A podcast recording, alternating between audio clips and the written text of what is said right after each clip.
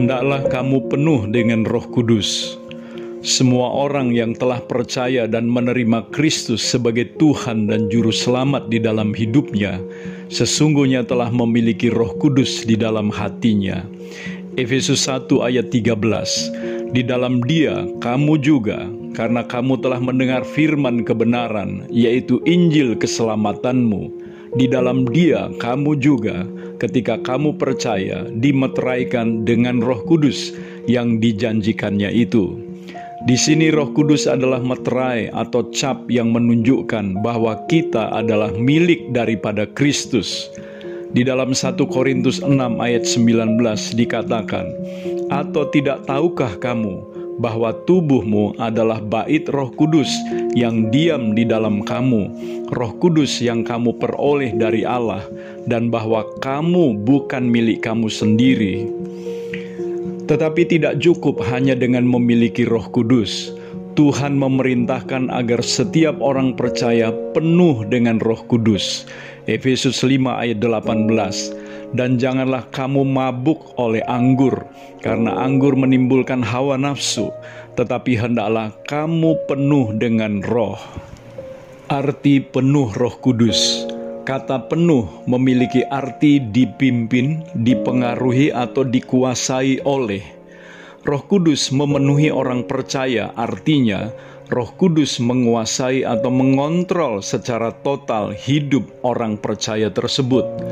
Frasa penuh dengan roh dalam ayat ini menggunakan bentuk present imperatif pasif, bukan bentuk auris atau masa lampau. Ini berarti dipenuhi dengan roh kudus merupakan suatu keadaan yang perlu terjadi secara terus-menerus. Jadi, penuh roh kudus berkaitan dengan kuasa Allah yang harus terus-menerus menguasai hidup orang percaya.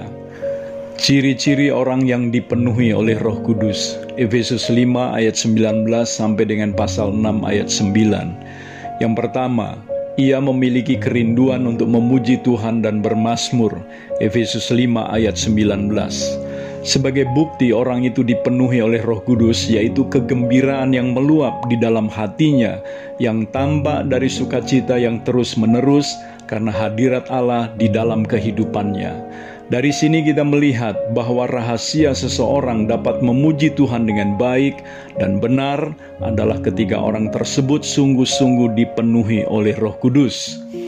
Yang kedua, ia memiliki hati yang selalu bersyukur kepada Tuhan. Efesus 5 ayat 20. Hatinya melimpah dengan ucapan syukur sebagai wujud nyata terima kasihnya kepada Allah. Yang ketiga, ia memiliki hubungan yang benar dengan sesama. Efesus 5 ayat 21 sampai dengan pasal 6 ayat 9. Hal ini merupakan buah dari hubungan secara vertikal dengan Allah. Di dalam Efesus 5 ayat 21 kita membaca, Rendahkanlah dirimu seorang kepada yang lain di dalam takut akan Kristus. Salah satu bukti kuat orang itu penuh dengan Roh Kudus adalah ia selalu berinisiatif untuk merendahkan diri di dalam hubungan mereka dengan sesamanya. Sebab Roh Kudus sendiri adalah pribadi yang rendah hati serta lemah lembut, yang tujuan pengutusannya ke dalam dunia ini adalah untuk memuliakan Yesus dan bukan untuk memuliakan dirinya sendiri. Selanjutnya Paulus menjelaskan hubungan atau relasi yang baik sebagaimana antara suami dengan istri, orang tua dengan anak, dan majikan dengan karyawan. Dengan perkataan lain, dasar dari hubungan tersebut di atas adalah Roh Kudus yang memenuhi dan mengendalikan hidup setiap orang percaya. Jadi, bila relasi kita dengan keluarga dan sesama saudara lainnya tidak beres, itu merupakan petunjuk yang sangat jelas bahwa ada sesuatu yang tidak beres dalam hubungan kita dengan Allah dan rohnya. Bandingkan dengan 1 Yohanes 4 ayat 20.